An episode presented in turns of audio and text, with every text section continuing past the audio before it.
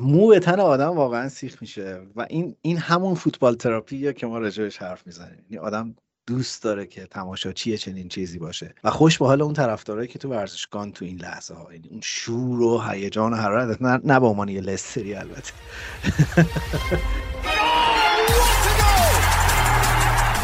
سلام، فوتبال تراپی یه پادکست هفتگیه که درباره لذت زندگی با فوتبال حرف میزنه و شما هر هفته به گپ و گفتای من و وحید گوش میدید، ایجنت فوتبالی که سالهاست در لندن زندگی میکنه و کلی روایت شنیده نشده از نمای نزدیک لیگ برتر فوتبال انگلیس براتون می‌کنه.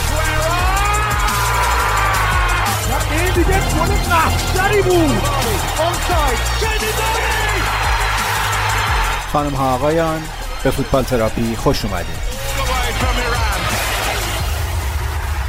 سلام و به به ببین که اینجاست. امروز دوباره سعادت داشتیم در خدمت آقای یوسف باشیم از لستر سیتی. آره درست میگم؟ درسته، از لستر هم بفرمایید. درسته. نه لستر سیتی گفتم که ایهام داشته باشه. باشه دیگه، بیشتر تحویل اون میگیرم. اختیار داری. صبح که برای یادآوری قرار امروز بهتون پیغام دادم یه اصطلاحی به جای صبح بخیر گفتین، من خیلی حالم خوب شد. گفتم بامداد شما نیکو. کلا این مدل و لحن شما یکم باعث میشه من رو در وایس، یعنی شرم کنم و نتونم راحت شما رو تو خطاب کنم. باعث می‌شم من در خدمت شما هستم. بفرمایید. سلامت باشین. چه خبر؟ خوبین؟ خوبم. من برای شما و شنوندگان عزیزتون آرزوی تندرستی، شادکامی و آرامش دارم و خوشحالم که دوباره با هم در این پادکست شرکت میکنم. وحید قبلا توضیح میداد که چرا نمیاد دوشنبه ها سر زفت، این دفعه هیچ توضیحی هم دیگه نداد. احتمالاً به خاطر اینکه اون بیست درصد معروف منو نده صداشو در نیاورد و فکر کنم دوباره رفته سری به مونته‌ویدئو بزنه ببینه دیگه آلوارزی چیزی اونجا هست بیاره یا نه. والا آلوارز هم که ما شنیدیم که امکان داره بره منچستر سیتی. آره ولی اون یه آلوارز دیگه است. ما یه بار راجع به این بحث کردیم. آمریکای لاتین. آره آمریکای لاتین همه آلوارزن. یه سریاشون میرن رئال، یه سریشون میرن منچستر سیتی، ولی اینا دو تان. و متاسفانه اونایی که دیلشون تو انگلیس اتفاق میفته اونایی نیستن که وحید آورده. ایمان جان یه مسئله‌ای که هست، شاید بتونیم این بیست درصد شما رو از نظر قانونی ازش بگیریم. آه شما حقوقدانین، من اصلا یادم نبود. آره دیگه، حالا برای یه کیسی براش درست می‌کنیم ولی نگو بهش. تعرفه وکاله حق وکالت اینا چقدر اونجا؟ با شما ارزون حساب میشه. من حاضرم هرچی که ازش گرفتیم پنجا پنجا. باشه دیگه. من کلی پرونده دارم از وحید، میتونم بیارم. سوژه برای پرونده شدن زیاد دارم، میتونم بیارم. اصلی ترین گلم هم اینه که به من راجع به کینگز رود توضیحی نداده بود در این یک سال آینده. حالا ببین عزیزم، من به شما کینگز رود در موردش خدمتتون گفتم و الان در فکرش هم هستم که یه روزی اونجا با هم قدم بزنیم. عالیه. من پس ایشالا در انتهای این پادکست دکمه ضبط رو خاموش کردم، شما برای من مفصل تر توضیح بدین.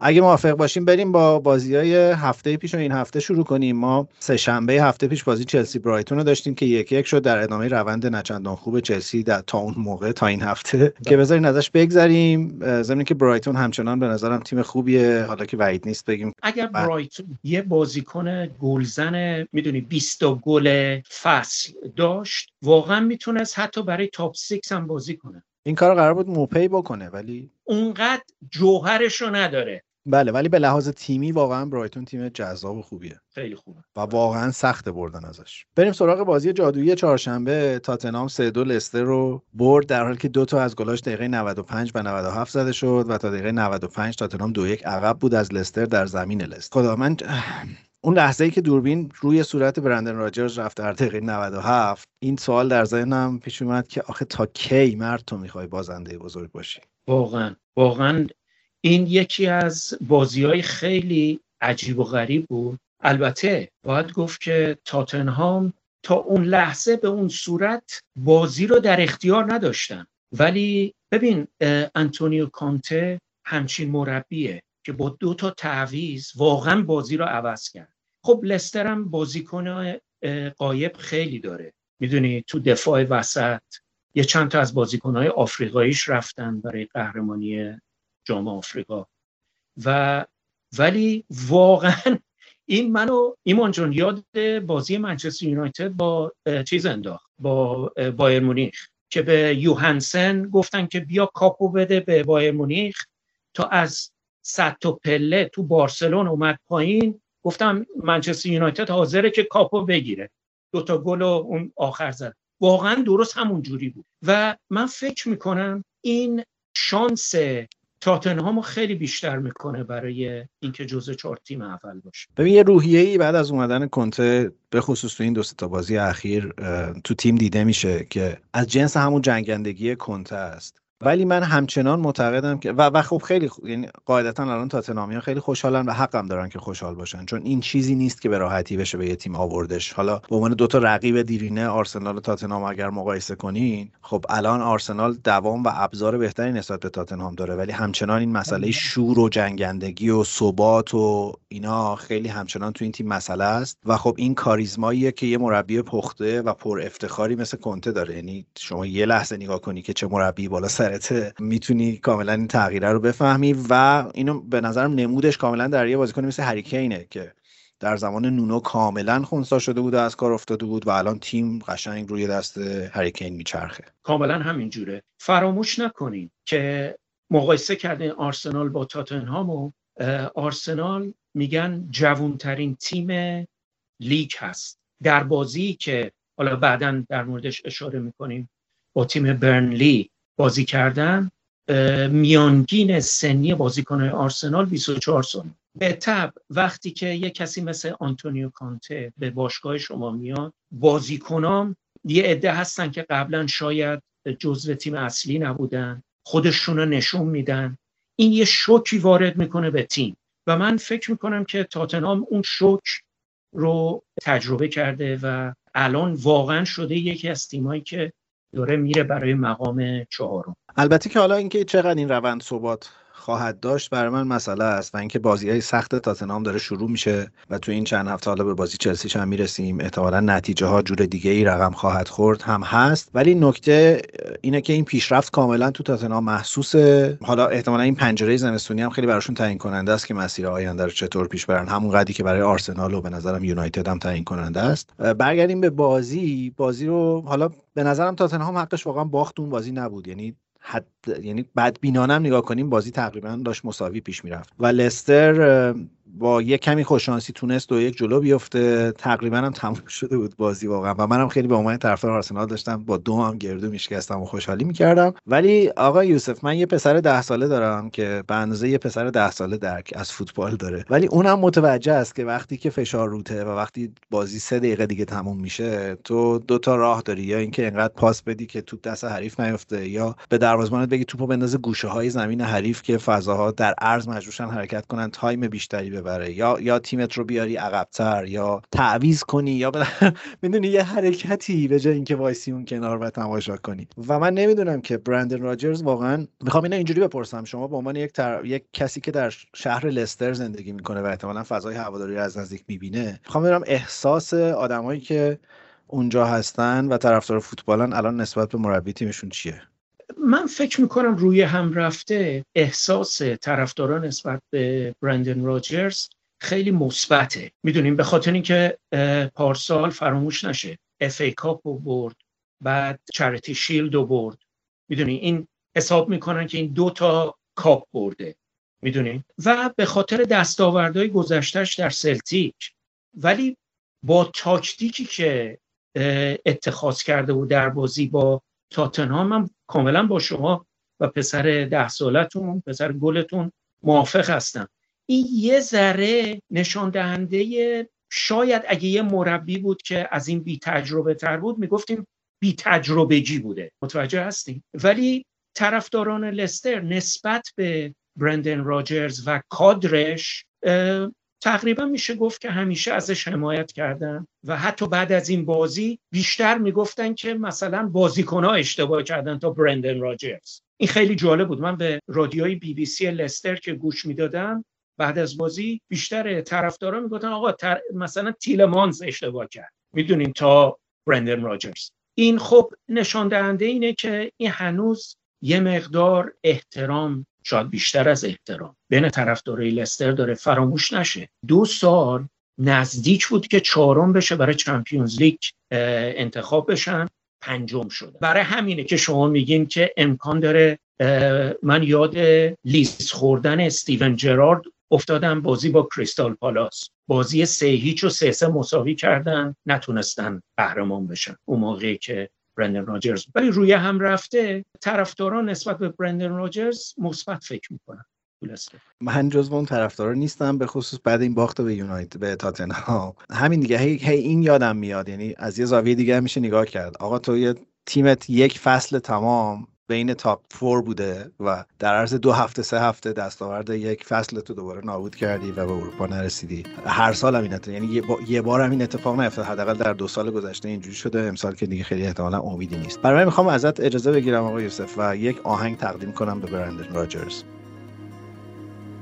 اون روزو میبینم بگردی دنبالم، بپرسی از همه هنوز دوست دارم، به این فکر کنم چی موند ازت برام، به این فکر کنی بدون تو کجام، نگاه کنی برات چی مونده از شکست، پلایی که یه شب پشت سرت شکست، ندونی از خودت کجا فرار کنی، ندونی با دلت باید چی کار کنی،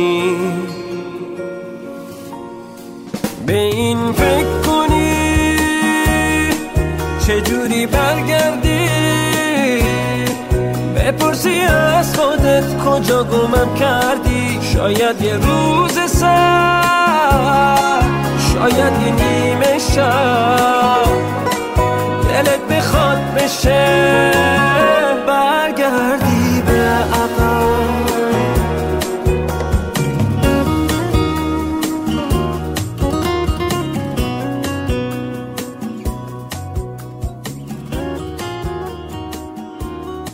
حالا از دید طرفدارای تاتنهام اگه به قضیه نگاه بکنیم، خیلی اتفاق خاص و یونیکی بود. حالا شما با بازی تاریخی یونایتد بایرن مونیخ مقایسهش کردی، ولی به نظرم این حتی از اونم ضربش بیشتر بود. کاری ندارم، یعنی اعتبار جام و اینا رو نمیخوام با هم مقایسه بکنم، اما به لحاظ فوتبالی این خیلی اتفاق غیر ممکن تری بود که تو تا دقیقه نود و پنج در زمین حریف دو یک عقب باشی و دقیقه نود و هفت دارین خوشحالی میکنی که ما بازی رو بردیم. این دقیقاً اون توپی که تو دروازه درآوردن کاشتن وسط دوباره تبدیل شد به این موقعیت و دوباره گل شد و یه بازیکنم هر دو گل رو زد که به عنوان بازیکن تعویضی اومده بود. این آن چیزیه که من در فوتبال عاشقشم. حالا درسته که تاتنهام رو اعصابمه و بعدم میاد از تیم تاتنهام، ولی این درامیه که مدت هاست در دنیای مدرن فوتبال از ما گرفته شده و خیلی تصادفی دیگه باید این اتفاقا بیفته. به نظرم فوتبال طبیعی همچین چیزیه و من خیلی از چنین اتفاقی لذت میبرم. به نظر این این اون چیزیه که فوتبال امروز خیلی خیلی بهش نیاز داره. کاملا من مطمئنم که شما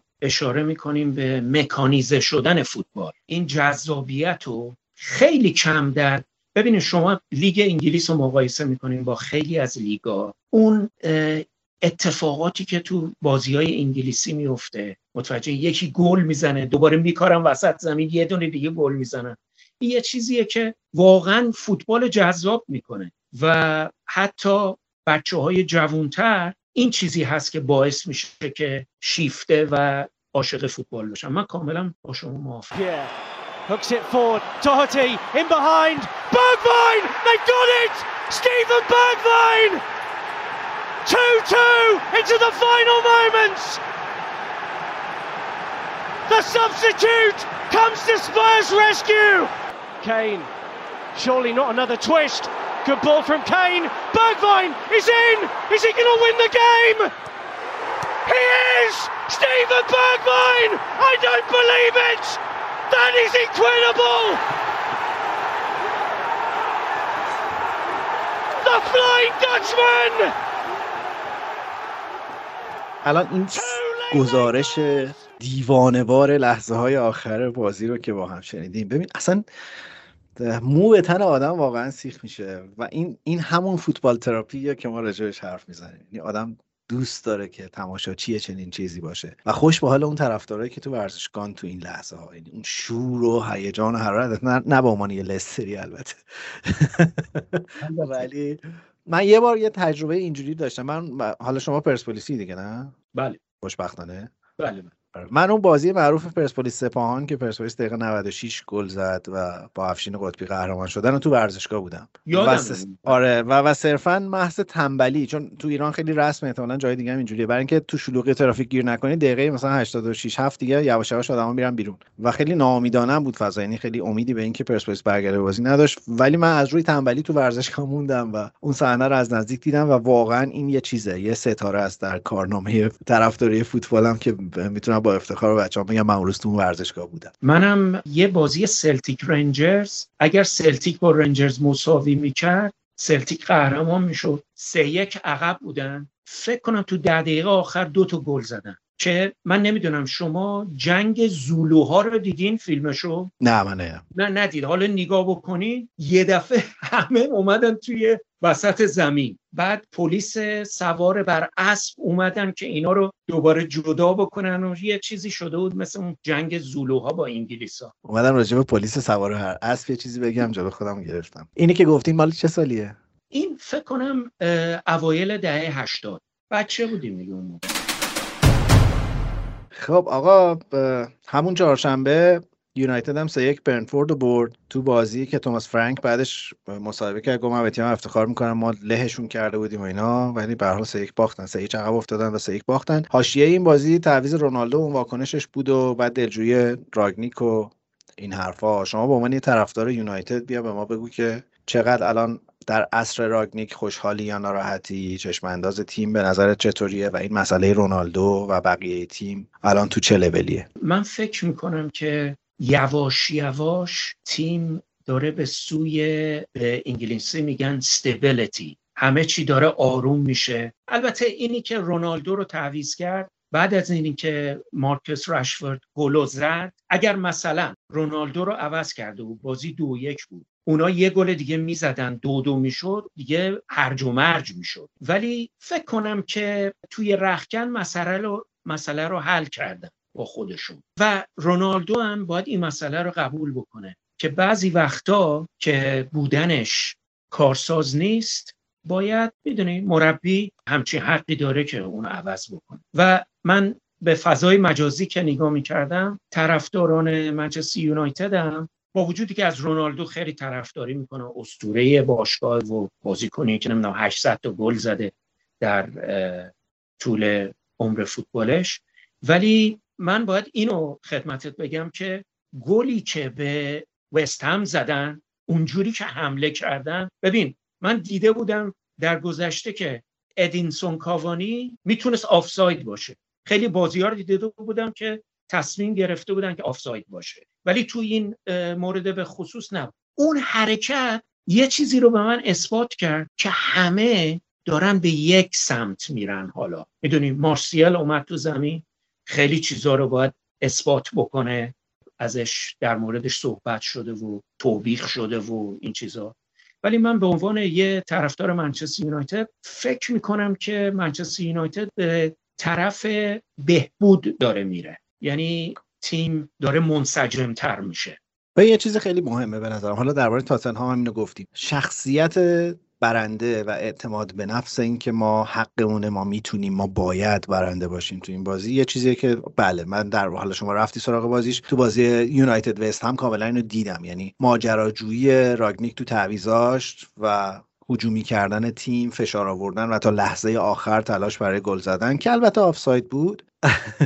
این چیزیه که به نظرم در این تیم داره ایجاد میشه و اگر یونایتد خوش شانس باشه و بتونه مثلا سه تا بازی پشت سر هم برنده بیرون بیاد، من فکر میکنم این کالای اعتماد به نفس عظیمی رو میاره پشت تیم و اون وقت یه کاراکتری مثل رونالدو تو تیم میتونه کاملا اون کاریزماش کمک بکنه که این منجر به گل‌های بیشتر، به پیروزی بیشتر بشه. آن چیزی که الان دوباره توی برونو داریم میبینیمش دیگه، برگشته قشنگ دوباره به روزهای خوبش. یه دلیلش هم اینه که راگنیک اصرارش رو روی اون چهار دو دو دو برداشت و برگشت به همون چهار دو سه یک که توش نقش کلیدی به برونو داده میشه. بله من طرفدار یونایتد نیستم، ولی من خیلی شخصیت کاوانی رو دوست دارم. این جور شخصیت‌ها رو خیلی دوست دارم، یعنی آدم‌هایی که تو لحظه‌های کلیدی میان نقش ایفا میکنن و هیچ وقت هم قرار نیست که ستاره اول باشن، یعنی همیشه یک یک قدم قبل از اونن، پشت صحنن اصطلاحاً و وظیفه‌شون رو به درستی انجام میدن با یک فروتنی خاصی. من عاشق این بازیکنام واقعاً.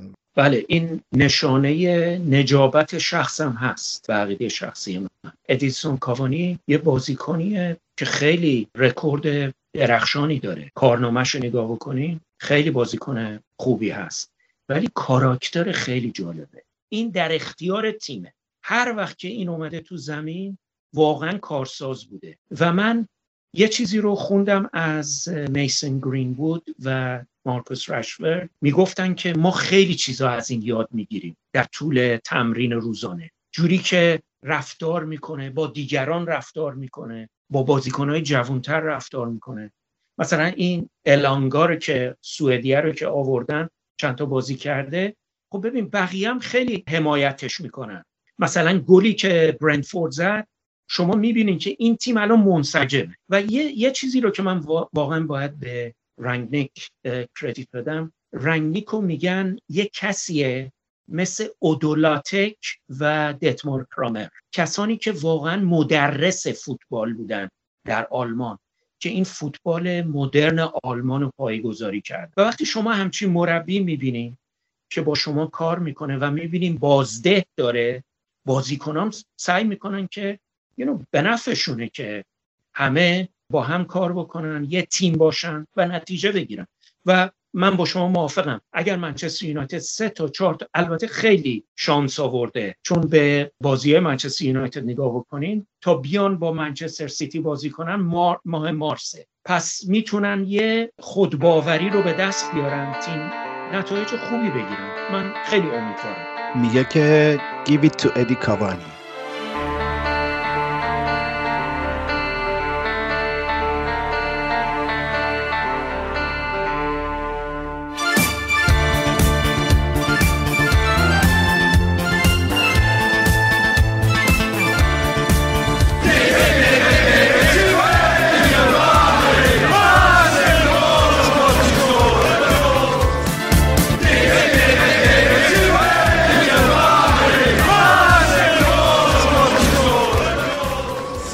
شعار معروف که من خیلی گشتم که یه چیز ریتمی که درست حسابی ازش پیدا بکنم، همش این میکساش همین شکلیه که الان شنیدیم. نه چرا یک آدم خوش سلیقه پیدا نمیشه این ریتمو درست بشونه؟ میدونی که این از آهنگ گیمی گیمی گیمی آبا برداشته شده. حالا آخر اپیزود اینو مفصل اصل آهنگو میشنوید. میشناسمش و اصلا حالا کامل آهنگ A Man After Midnight و به نظرم خیلی به کاوانی میخوره این شخصیت.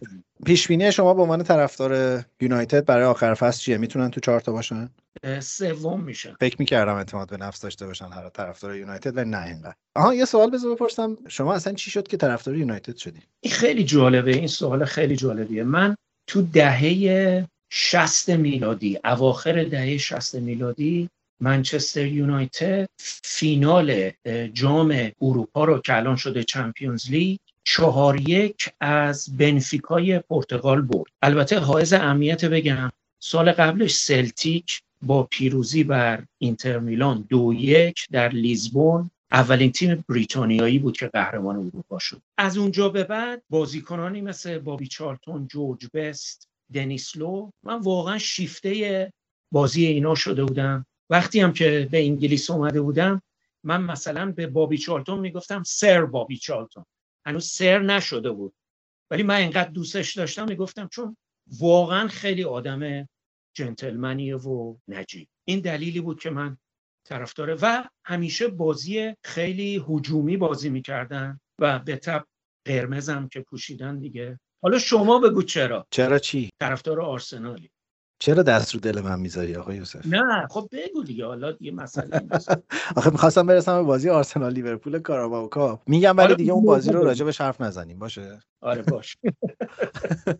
ببین من خیلی خیلی فانتزیه دلیل طرفدار آرسنال شدم. من تا هفت سالگی هیچی از فوتبال نمیدونستم. من در خانواده فوتبالی چشم به جهان نگشودم و در خانواده ما هیچ کس هیچ حسی نسبت به فوتبال نداشت و کسی فوتبال نمیدید.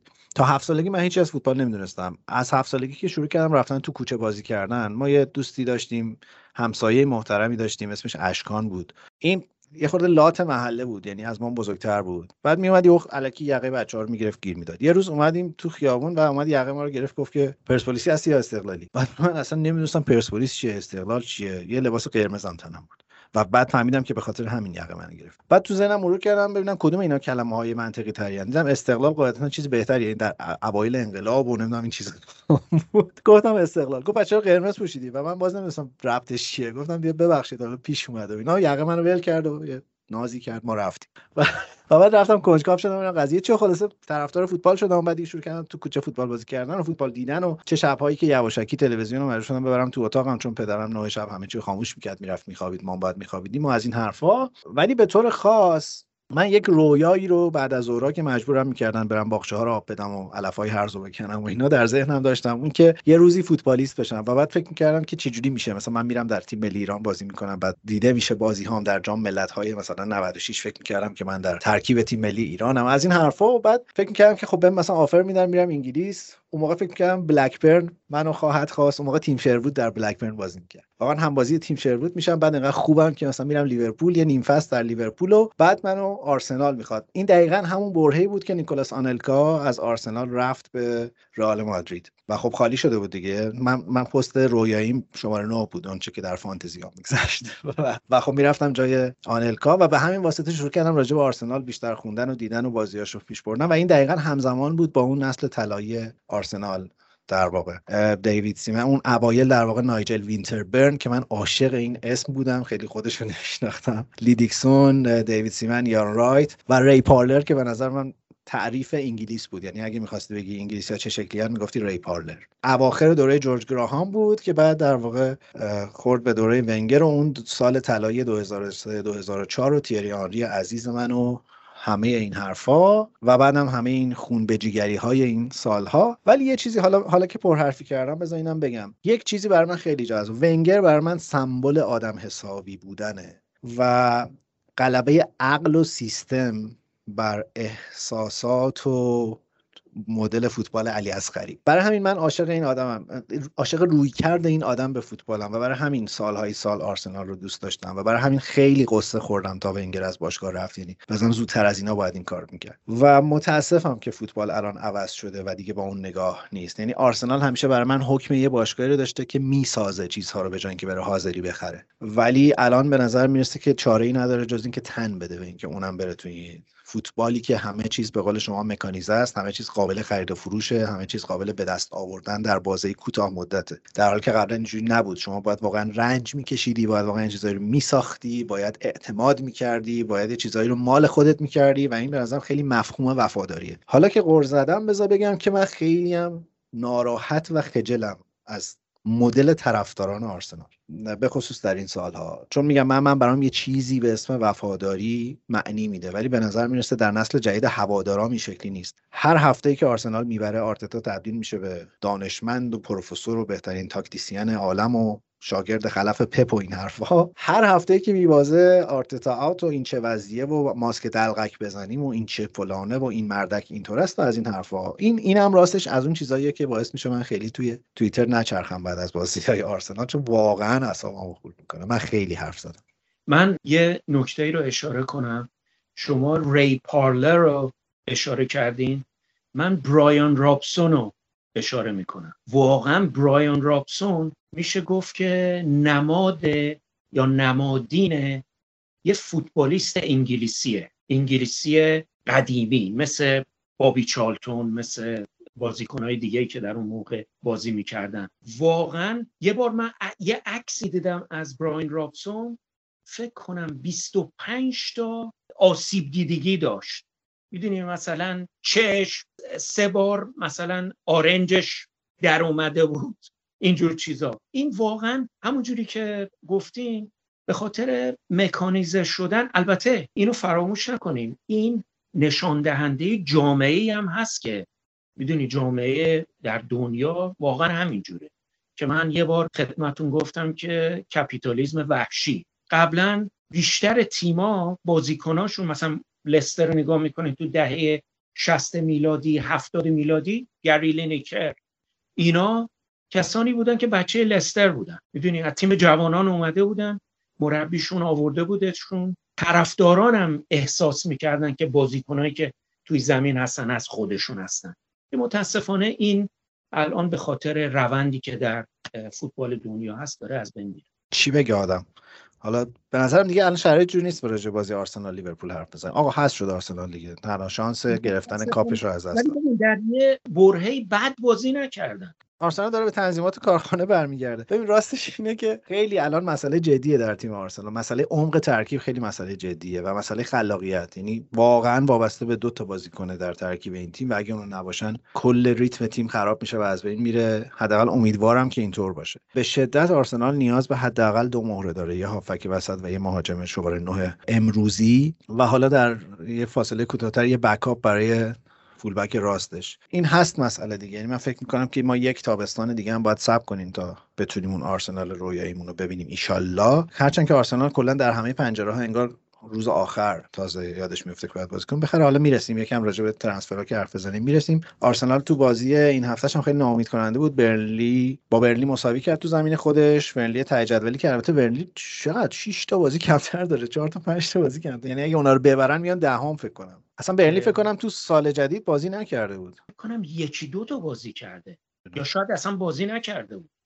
آره این اولین بازیشون بود بعد از اون همه بازی‌های تعطیل شده. و خب همین خستگی، یعنی برنلی کاملا تیم فیزیکیه و این خستگی رو شما اگر در آرسنالیا میدیدین تو برنلی اصلا وجود نداشت. ولی هیچ کدوم اینا توجیه نیست، یعنی به نظر من آرسنال خوب بازی نکرد واقعا و تیم برتر زمین نبود اصلا. ولی شانس اینو داشتم ببرن. بله اون توپ لاکازت باید گل میشد واقعا. واقعا باید گل میشد. استارتی که اسمیت رو زد. ولی کلا اینم اینم یه چیزیه که من تو آرسنال هم ازش رنج میکشم هم دوستش دارم. به نظر من آرسنال خیلی تیم فوتبال واقعیه، یعنی خیلی شبیه زندگیه. آرسنالیسم خیلی شبیه زندگیه. شما هیچ وقت نمیتونی مطمئن باشی که مسیر همیشه رو به بالاست و یه اتفاقاتی میفته، کائنات همیشه علیه شماست و شما باید بجنگین. واقعا اون توپ لاکازت که رفت بیرون من به خودم داشتم فکر می‌کردم اگه الان سیتی بود این توپ حتما گل میشد، نه به دلیل اینکه لاکازت خوب زد یا بد زد و مثلا بازیکن سیتی اینو درست میزد. به خاطر همین فرقه در در مدل لایف استایل این دو تا باشگاه. آقا دست رو دل من نذار. اینا هرچی منچستر سیتی هرچی میزنن، حالا بازی با ساوتهمپتون این اتفاق، هرچی میزنن میره تو گل. ولی خب این نشان دهنده خودباوری اونا، نشان دهنده اینه که واقعا مربیشون رو قبول دارن. این فرق واقعا این من فکر میکنم. ولی ایمان جان اینم من بگم آرسنال سال دیگه با دو تا بازیکن تراز اول واقعا اینا میتونن برای اف ای کاپ و کاپ سوم حالا و برای اینکه توی چمپیونز لیگ باشن رقابت بکنن. من فکر میکنم ببین اگر من معتقدم اگه واقعا ابر و باد و مه و خورشید دست به دست هم بدن آرسنال بتونه امسال به لیگ قهرمانان راه پیدا بکنه، خیلی خیلی فرق ماجراست. الان حالا میتونیم راجع به کیس ولاهوویچ حرف بزنیم که مدت ها صحبتشه و من فکر میکنم که ولاهوویچ با آرسنال نخواهد اومد. تصمیم گرفته بره یوونتوس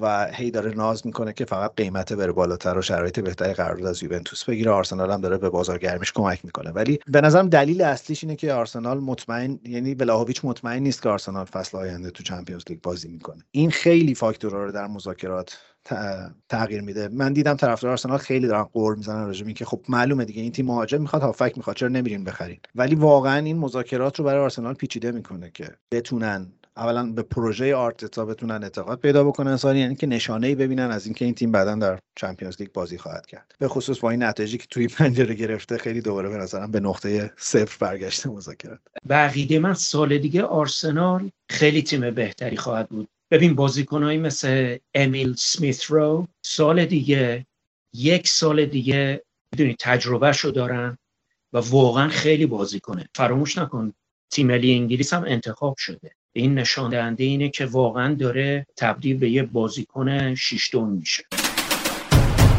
بسیار خب، بازی این هفته جمعه شروع شد. نوریچ سه هیچ واتفورد رو تو بازی س... تو بازی شیش امتیازی برد و بعد شایعه‌های اخراج رانیری خیلی جدی شد. من خیلی این پیرمرد رو دوست دارم، گناه داره. من فکر کنم رفتنیه، متاسفانه رفتنیه، برای اینکه بازی واقعا واگذار کردن بازی و نوریچ هم خیلی خوب بازی کرد با مربی جدیدشون. به نظر میرسه که اونام این براشون یه نقطه عطفی بود، برای اینکه اولین بار در فصل دو تا بازی رو پشت سر هم بردن و این باعث خودباوری میشه.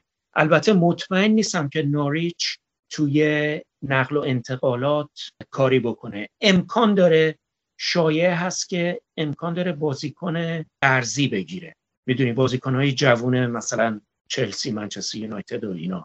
ولی من فکر کنم که پیدا خواهیم کرد که در بازی‌های بعدی نوریچ تیم سخت‌تریه بردنش، به خصوص در خانه شون. نمیدونم راستش، من الان سوال برام اینه که واتفورد و رانیری با هم میرن پایین یا رانیری خالی میره؟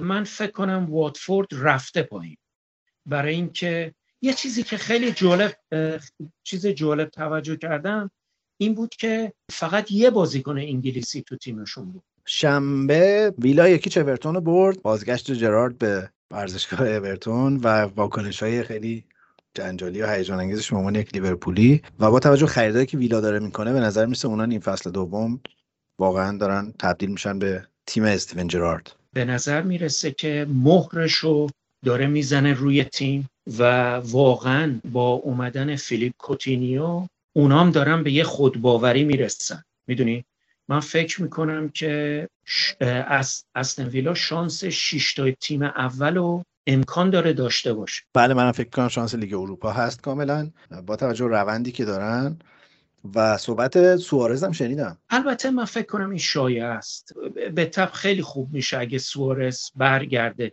به فوتبال انگلیس و برای استون ویلا بازی بکنه، ولی من فکر میکنم که امکان داره که این شایعی بیش نباشه. ولی من نگران اورتون هستم و آقای فرهاد مشیری. به نظر میرسه که واقعا به سه چهار تا بازیکن احتیاج دارن که فقط تو لیگ بمونن. ما حالا هفته پیش خیلی راجع به رابطه آقای مشیری و کیا جورابچیان و آنچه که باعث اخراج بنیتز شد حرف زدیم. من خوشحال میشم اورتون بیفته، حداقل تکلیفش رو با یه چیزایی روشن کرده. تا کی قراره این تیم هی یه تیم معمولی باشه که یه جایی اون وسط مسطا تمام میکنه با کلی خرج و این حرفا؟ بذار یه بار بیافتن حداقل یه هیجانی به زندگی ما. ولی با فرمونی که جرارد داره بازیکنای سابق لیورپول رو برمیگردونه میاره ویلا، سامی هوپیان به نظرم گزینه خوبیه برای دفاعشون. والا اون من فکر کنم داره بازنشستگی میگیره، حقوق بازنشستگی. اون فکر کنم وارد صنعت دیگه ای شده. از اولم باید وارد صنعت دیگه ای میشد با اون تتوها و مدل باید میشد و این اسمش هم همیشه برام مسئله بود. هیپیا، هوپیا، شما چی میگین بهش؟ میگن هوپیا برای اینکه نمیدونم مثلا مولبی یادتونه یه بازیکن لیورپول داشت مولبی با او می نویسن ولی توی دانمارک مولبی میگفت، مولبو میگفتن. خب وولز هم که دو یک برنفورد برد، ده نفرم دو یک برنفورد برد و خیلی تیم خوبیه وولز. هر دفعه میایم اینو میگیم رد میشیم. کاملا همینجوره. واقعا بازی که با منچستر یونایتد کردن و بردن نشان دهنده اینه که خیلی تیم خوبیه. اون روبن نویس و ژائو موتینیو واقعا اینا بازیکنن. من خیلی لذت میبرم از تماشای بازیای اینا. بله به امید روزی که روبن نویس به آرسنال بپیوندد. میدونی که منچستر یونایتد بدجور دنبالشن، همه فکر کنم بدجور دنبالشن، ولی امیدوارم به آرسنال بپیوندد. نیوکاسل آقا یکیچ لیدزو برد. از داماد لیدزیتون چه خبر؟ و نوه دو ماه همون خیلی ناراحت بود. مایلز بود اسمش، نه؟ مایلز. بله مایلز یکم در دوران افت لیدز به دنیا اومده. این نامردیه. نه دیگه هفته پیش که وست هم رو بردن خیلی خوشحال بود. آره ولی بازی بعدی رو باختن، خیلی بد بود. هرچند که خوب بود لیدز واقعا، فرصت هم زیاد داشت ولی همون قدری که فرصت ایجاد میکنه دفاعش هم فرصت میده به تیم‌های علی. یه سوالی، شما پسرت هم فوتبالیست بود نه؟ بله پسرم دروازه‌بان توی نان لیگ بازی میکرد. در حقیقت جوانان اسکانتورپ بود تو دسته سه، بعدش هم نان لیگ برای اسکاربرو بازی کرده بود یه چندین سال و همسر ایشون هم که الان باردار هست دوقلو، ایشون کاپیتان تیم هال سیتی، بانوان هال سیتی بود یا هست؟ الان به خاطر بارداری بهش مرخصی دادم دیگه، ولی به پسرم گفتم مواظبش باش، گلاشو با هد زده، باورت میشه؟ دفاعا معمولا با هد گل میزنن دیگه. آره دیگه، دفاعا کورنر میزدن، این هد میزد. از وقتی که اینو شنیدم احترام بهش خیلی بیشتر شد. آره واقعا به عنوان فوتبالیست حرفه‌ای در فوتبال زنان. هال سیتی تو چه لولی بازی میکنه تو فوتبال زنان؟ دسته دو، دسته هنوز نیومدن به پرمیرشیپ خانم. و اوضاعشون بعد از از دست دادن کاپیتانشون چیه؟ چه جوریه؟ زیاد خوب نیست. از مثل نه تا بازی که کردن فقط دو تاشو بردن. بچه‌ها کی به دنیا میان؟ اواسط ماه مارس. ولی میگن شاید زودتر بیان، نمیدونم. خبرش رو حتما بهتون میدم. آره خیلی خوشحال میشیم. خوبه، پس شما هم خانواده کاملا فوتبالی و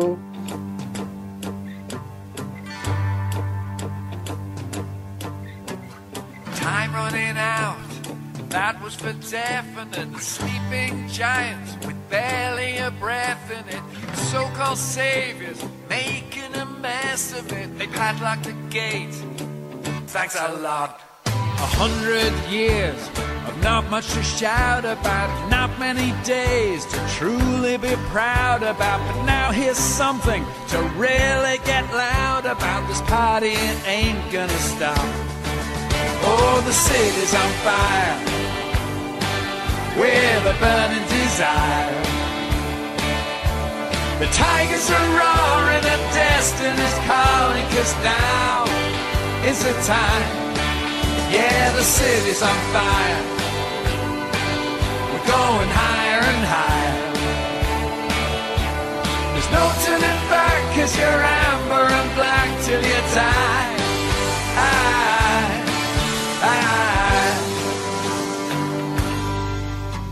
I. Here we are. Have we got a team again? The K C Army daring to dream again. A tiger nation that's raring to scream. ایمان جان بگم پسرم هم به خاطر اینکه تو لستر به دنیا آمده طرفدار لستر سیتیه. یه چیزم فراموش نشه، ما اون موقعی هم که لستر سیتی دست سوم بود بازیاشو میرفتیم. یه بازی تاریخی داره با لیدز یونایتد دو هزار و هشت، اشتباه نه هشت یا دو هزار و نه، که دقیقه نود و پنج استیوی هاورد یه کورنر زدن، این با هد زد.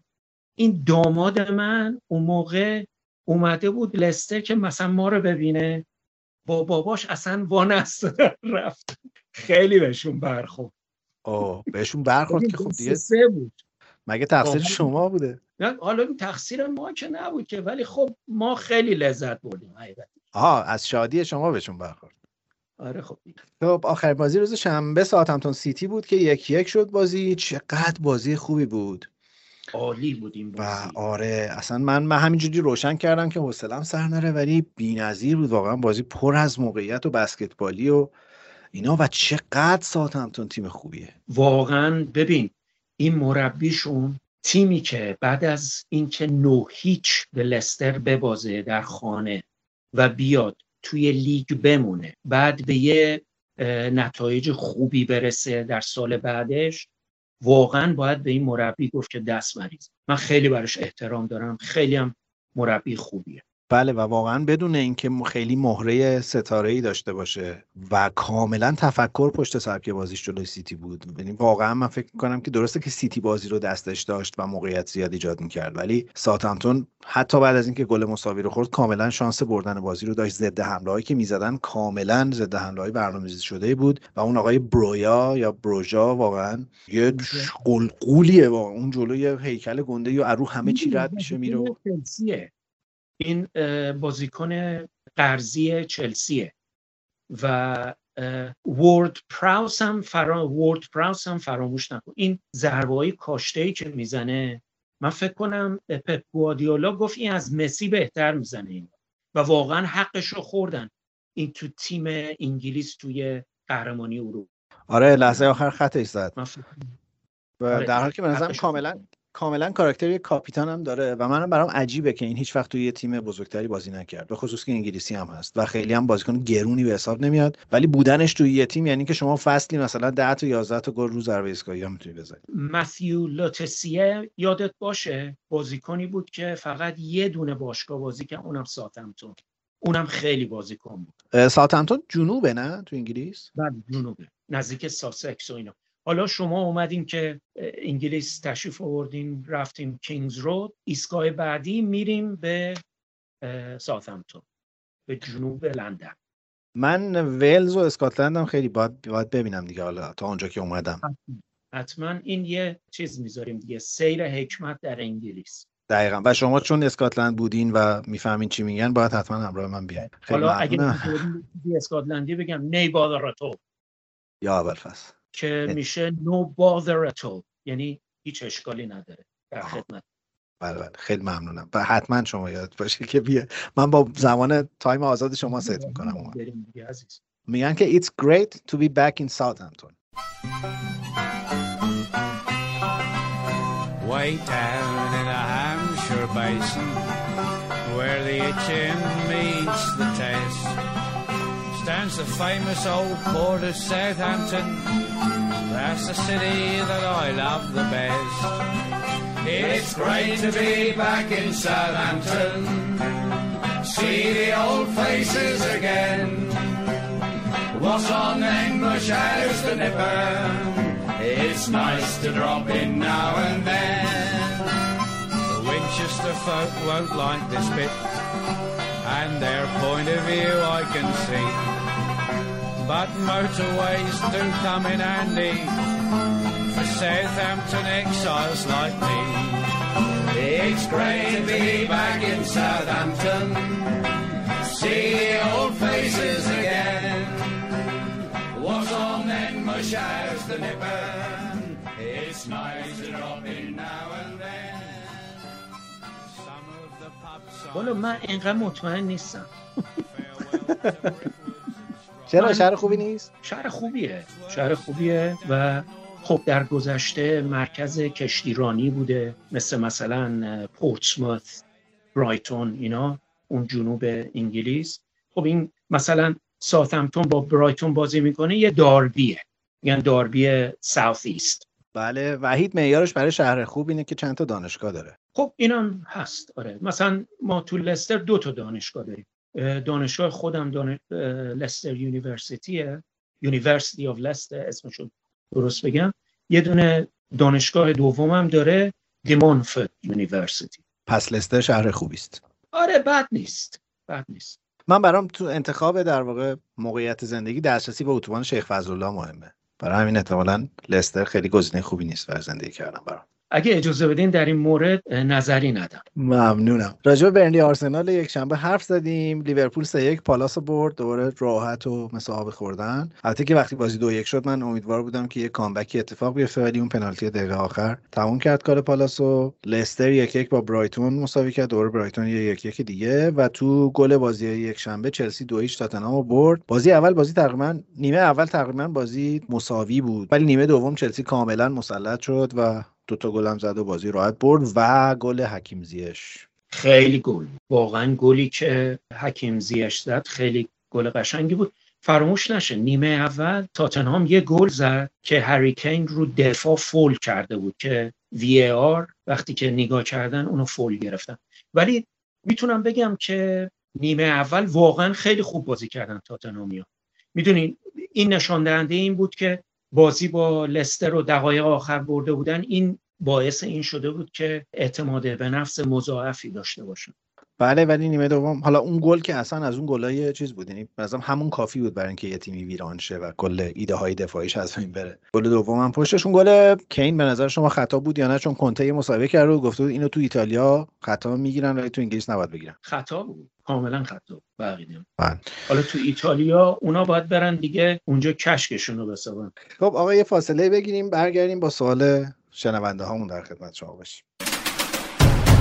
من سعی میکنم سوالایی که بیشتر یوسف هم میتونه جواب بده بپرسم، چون یه بخشیش مربوط به ترنسفراست و شاید مثلا وحید بهتر بتونه جواب بده. محمد امیری گفته که آقا دلیل اینکه بعضی تیم‌ها یه سری ملیت‌ها بازیکن‌های زیاد دارن چیه؟ مثلا وولز پر از پرتغالیه، برنفورد دانمارکی زیاد داره. خب این به خاطر اینه که وولز صاحبانش پرتغالی هستن و اون مندس بهش میگن سوپر ایجنت، اون همه کاره این باشگاه شده، برای همین بیشتر بازیکنایی که میاره پرتغالی. در مورد برندفورد به خاطر اینکه مربیشون دانمارکی هست، این حتما بازار دانمارک رو بهتر، بازیکنای دانمارک رو بهتر و بازیکنای خوبی هم آورده برندفورد از دانمارک. آقای سامان قدوس ما کمتر تو بازی‌ها بازی میکنه ولی چند باری هم که تو زمین اومد نقش خوبی داشت. کلا سیستم اسکاوتینگ و استعدادیابی برندفورد خیلی سیستمه جذابه، جزو اون کیس‌های قابل مطالعه است در فوتبال انگلیس. مثلا یه نکته دیگه که می‌خواستم اشاره کنم، شما در مورد تیم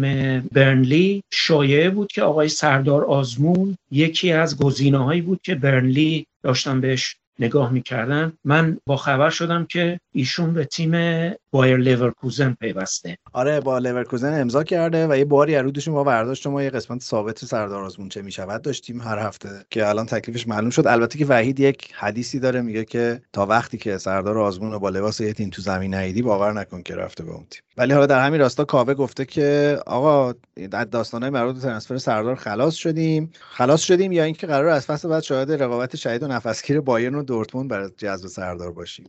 کاملا آره، ولی من فکر کنم تصمیم درستی گرفته. بایر لیورکوزن یه تیمیه که خیلی از بازیکن‌ها اونجا به بار نشستن و میدونی به ایران نزدیکه، میتونه سفر بکنه دوباره برگرده و از نظر بازی‌های ملی هم فکر کنم بهتر باشه تا اینکه در روسیه در سن پیترزبورگ. حتی سن پیترزبورگ جذابیت‌هایی داره که هرگز در لیورکوزن پیدا نمیشه. خب من در اون مورد نمیتونم نظر بدم ولی در مورد کینگز رود میتونم.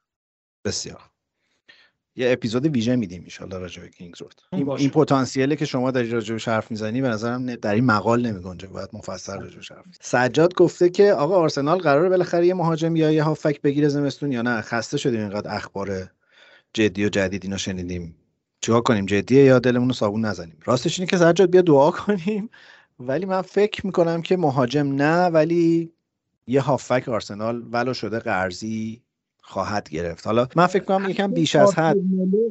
آرتور ملو حرفش هست که بیارن. آره خیلی صحبتش شد و میگفتن خودش هم دوست داره ولی ظاهرا الگری اجازه خروج بهش نمیده. دو تا مصاحبه هم الگری کرد گفت نه این تازه برگشته و داره جا میفته تو ترکیب. من فکر میکنم یکم آرسنال بیش از حد تخم مرغاشو تو سبد آرتور ملو و ولاهوویچ گذاشته. البته که اگه جفتش میشد چی میشد، ولی من حدسم اینه که تیم ادو دنبال یک دوتا گزینه دیگه هست. از دیروز خیلی ما بحث چیز جدی شده، الکساندر ایزاک که فکر کنم شما بهش میگین آیزک آیزک آره، و اون یه بند خرید داره توی قراردادش که پنجاه و هشت میلیونه و میگن که آرسنال داره چک و چونه میزنه که با یه چیزی حدود چهل تا بتونه اونو بخره در زمستون. ولی من فکر نمی‌کنم آرسنال زمستون مهاجم بخره.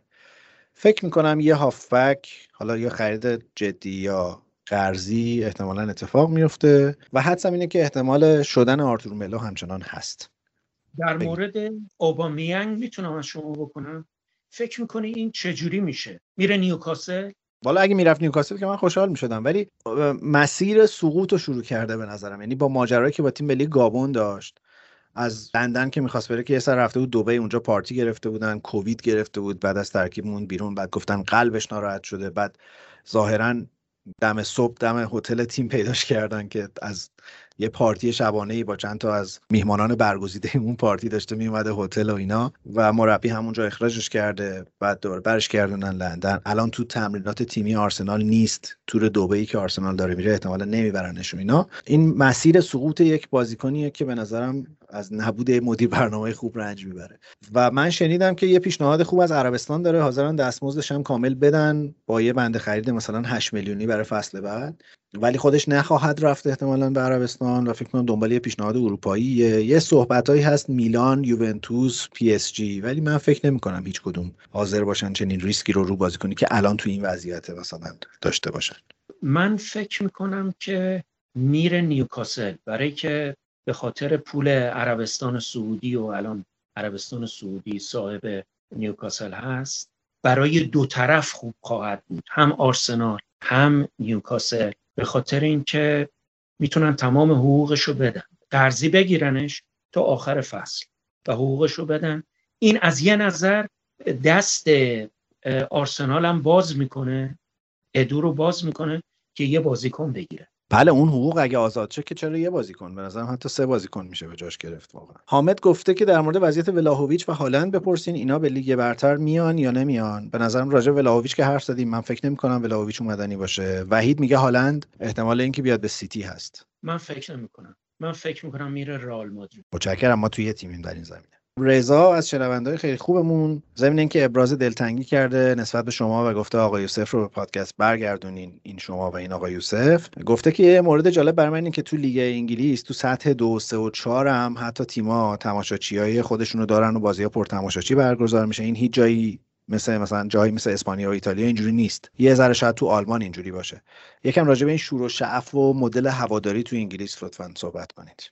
با سلام به رضا جان، اینو بگم که الان میگن که چمپیونشیپ که در حقیقت دسته دوی انگلیس هست، در حال حاضر یکی از most competitive. واقعا تو اون لیگ هر تیمی میتونه تیم دیگر رو ببره، میدونی، و واقعا اینو میبینیم. مثلا پریشب بازی نگاه میکردم بین هال سیتی و بلکبرن که با هم شاید ده دوازده جا فاصله داشتن توی جدول، ولی هال سیتی دو هیچ برد و استادیوم پر. با وجودی که تلویزیون بازی رو نشون میداد، همه استادیوم‌ها تو دسته یک، دسته دو، دسته سه انگلیس استادیوم‌ها پره. این شور و شعف فقط در اون لحظه نیست. شما به شهرهای مختلف که میبینین خیلی از طرفداران رو میبینین که مثلا شالگردن اون تیم رو پوشیدن یا توی ماشیناشون رو شیشه ماشین زدن که من مثلا طرفدار همچین تیمی هستم. من میدونی تو بلژیک زندگی کردم، تو کشورهای دیگه اروپایی هم بودم، اینو خیلی کم دیدم. این شور و شعفی که طرفداران فوتبال انگلیس دارن واقعا خیلی کمتره. مثلا توی لیگ سه وقتی که لیدز یونایتد بازی میکرد، فکر کنم یه بازی سی و هشت هزار نفر رفته بودن لیدز یونایتد رو نگاه کنن. میدونی این نشان دهنده اینه که واقعا این تیم رو میپرستن. یه آشنا داشتم این مال نیوکاسل بود، این یه بار بهش گفتم نیوکاسلیا چقدر تیمشون رو دوست دارن. گفت ببین اگه یازده تا میمون با پیراهن نیوکاسل بیان تو زمین، بیست هزار نفر اونجا نشستن اینا رو طرفداری می‌کنن. البته استادیومشون پنجاه و پنج هزار نفر، یعنی یه عده دیگه اینقدر فدا و پشت مرده تیمه. یاسین گفته که از اونجایی که آقای یوسف اطلاعات تاریخی خوبی دارن، میشه لطفاً یکم راجع به درگیری‌های خونین چلسی لیدز ازشون بپرسین و اینکه آیا هنوز ردی از اون نفرت وجود داره یا نه. آره خب این برمیگرده به دهه شصت و اوایل دهه هفتاد که خیلی وقتا میشد. الان من بعضی بازی‌ها رو میبینم که بازیکن‌ها چجوری کارت قرمز میبینن. اون بازی‌های لیدز و چلسی من فکر کنم دیگه کسی تو زمین نمیمون، همه کتککاری دست به یخه بودن و این خب برمیگرده به اون زمان. البته یه چیزی هم فراموش نشه، لیدز و لستر سیتی هم همچین حالتی دارن. ما از هر کی تو لستر میپرسیدیم که چرا شما از لیدز نفرت داریم، کسی نمیدونه ولی میگن نفرت داریم. خب این برمیگرده به مسائل تاریخی و اون زمانی که در گذشته چلسی خیلی تیم خوبی بود در دهه شصت میلادی و لیدز یونایتد هم که خب از تیمای تاپ بود، از برمیگرده به اون زمان. یاسین در ادامه سوالش گفته هوادارهای چلسی تو این بیست سال بیشترین تنش رو با کدوم هوادارا داشتن؟ من فکر میکنم با هوادارهای دیگه لندن، آرسنال، وست هم ها وست هم به خصوص. ایمان جان وست هم و چلسی قدیما، من تازه انگلیس اومده بودم اوایل دهه هشتاد میلادی، خیلی حتی من فکر کنم تلفات داشت. میدونی گنگا با هم بیرون استادیوم منتظر هم میموندن و این چیزا. البته الان طرفدارا یه ذره میشه گفت که اونجوری نیستن، میشه گفت سوسول شدن. بله سوسول شدن، کلا دنیا سوسول شدن، دنیا سوسول شدن. آره نه نه. من میگم چلسی و وست هم اشکان یه متن خیلی محبت آمیزی فرستاده، خیلی درباره شما، درباره وحید، درباره پادکست خیلی اظهار لطف کرده و گفته که خودش فوتبالیست بوده، با دوتا پاش میتونسته بازی کنه. اگر وحیدو زودتر میشناخته شاید الان میتونسته تو اروپا بازی بکنه، ولی خب الان فوتبال رو متاسفانه ظاهرا کنار گذاشته. در ادامه اون ماجرای درگیری‌های بین هوادارا اینو از شما پرسیده آقای یوسف، گفته که من خودم طرفدار سرسخت استقلالم، ولی میشنوم که مثلا بعضی هوادارا کار به زد و خورد و درگیری و اینا میکشه. خیلی نمیفهمم این چرا اینجوری میشه. این این تو انگلیس خیلی نمود داره، ولی اینجا الان این شکلی نیست. حتی استقلال و پرسپولیس هم شب قبل از دربی میرن با هم شام میخورن و دوستن و اینا. قضیه چیه؟ این به خاطر اون چیزاییه که توی اون پابا و در واقع بارا میخورن اینجوری به جون هم میافتن، یا نه اصلا این یک چیزیه، یک بخشی از فرهنگ هواداری؟ این دلیل داره که تو پابا میرن و چیزایی که میخورن، خب یه ذره جسارت بهشون میده. این دوست عزیزو اگه من شانسشو داشتم یه بازی سلتیک رنجرز میبردم تا ببینه که تنش یعنی چی. پس بیارم اشکانو با خودم ها. اشکان اشکان جان اگه بیای با هم بریم مسابقه سلتیک رنجرز، بیشتر توی چی سلتیک پارک، برای اینکه من رنجرز دو بار رفتم خاطرات خوبی ندارم. آقا دارت پرتاب میکردن. بابا باور کن. آخه ببین میگن اسکاتلندیا ناخون خشکن، خب بعد یه پوندی مینداختن. بابا یه پوند اون موقع اون موقع خیلی پول بود، متوجه؟ یه عده داشتن جمع می‌کردن. تو بازی کجا آرسنال لیدز بود فکر کنم که طرفدارای لیدز که پرت کرده بودن سمت رمزدیل و رمزدیل لا رو برشو گشود لای هولش، بین دو نیمه رفته بود به کالوین فلیپس گفته بود آقا شما خیلی مایه دارید، من نزدیک مثلا بیست پوند سی پوند جمع کردم. تو چیزم که دیدی بازی اورتون و استون ویلا سکه انداخته بودن، سکه و بطری آب. یه سوالی حالا اشکان پرسیده که به نظرم خوبه، بحثش اینه که اونجا مدل لیدرای باشگاه‌ها چجوریه؟ یعنی اینا مثل اینجا مثلا آدمایی که استخدام باشگاهن و مثلا با یک مدلی هواداری میکنن، یا نه اینا همشون مدلشون انجیوی و در واقع کاملا مستقله؟ آره تقریبا مستقلن و فلبدا هست همه چی. یه قسمت استادیوم لستر من شما رو هیچ وقت نمیبرم، چون اونا با به خصوص داورا زیاد محترمانه رفتار نمیکنن. اونجا ممکنه به خاطر تضاد فرهنگی ما خیلیش متوجه نشیم. خب من سعی میکنم که متوجه بشیم، چون ما باید جواب بدیم، میدونی؟ بله بله بله. آها شما یه بخش یه رسالت هواداریتون رو باید به جا بیارین. خیلی ممنونم یوسف جان، خیلی خیلی به من خوش گذشت، مرسی که پیش ما اومدی. والا من از جانب خودم خیلی خوشحالم که دوباره با هم بودیم، یه گپی زدیم. یه هفت هشت روز لیگ تعطیله به خاطر بازی‌های ملی و فرصت خوبیه که ما با پیشنهاد یک دو تا از شنونده‌های خوبمون بریم راجع به لیگ دسته یک و در واقع بازی‌های چمپیونشیپ حرف بزنیم. حتما دوباره از تو دعوت می‌کنیم که به ما بپیوندی، به خاطر اینکه تسلط داری روی اون لیگ و الان چند تا چشمه اومدی بازی‌ها رو می‌بینی و می‌تونی راجع به تحولات این فصل که خیلی هم بالا پایین داشته برامون حرف بزنی. بنابراین احتمالاً به زودی شما رو خواهیم دید و اگر اجازه بدی با آهنگ من افتر میدنایت آبا که در واقع تو, تو پادکست هم گفتیم طرفداران یونایتد برداشتی از این آهنگ رو برای کاوانی تبدیل به یک شعار کردن، همون بکنیم قسمت رو. منم به شما و شنوندگان عزیز بدرود میگم. متشکرم. این اپیزود پنجم بهمن ماه هزار و چهارصد منتشر میشه و ما انشالله سه‌شنبه هفته آینده با قسمت جدید فوتبال تراپی در خدمت شماییم.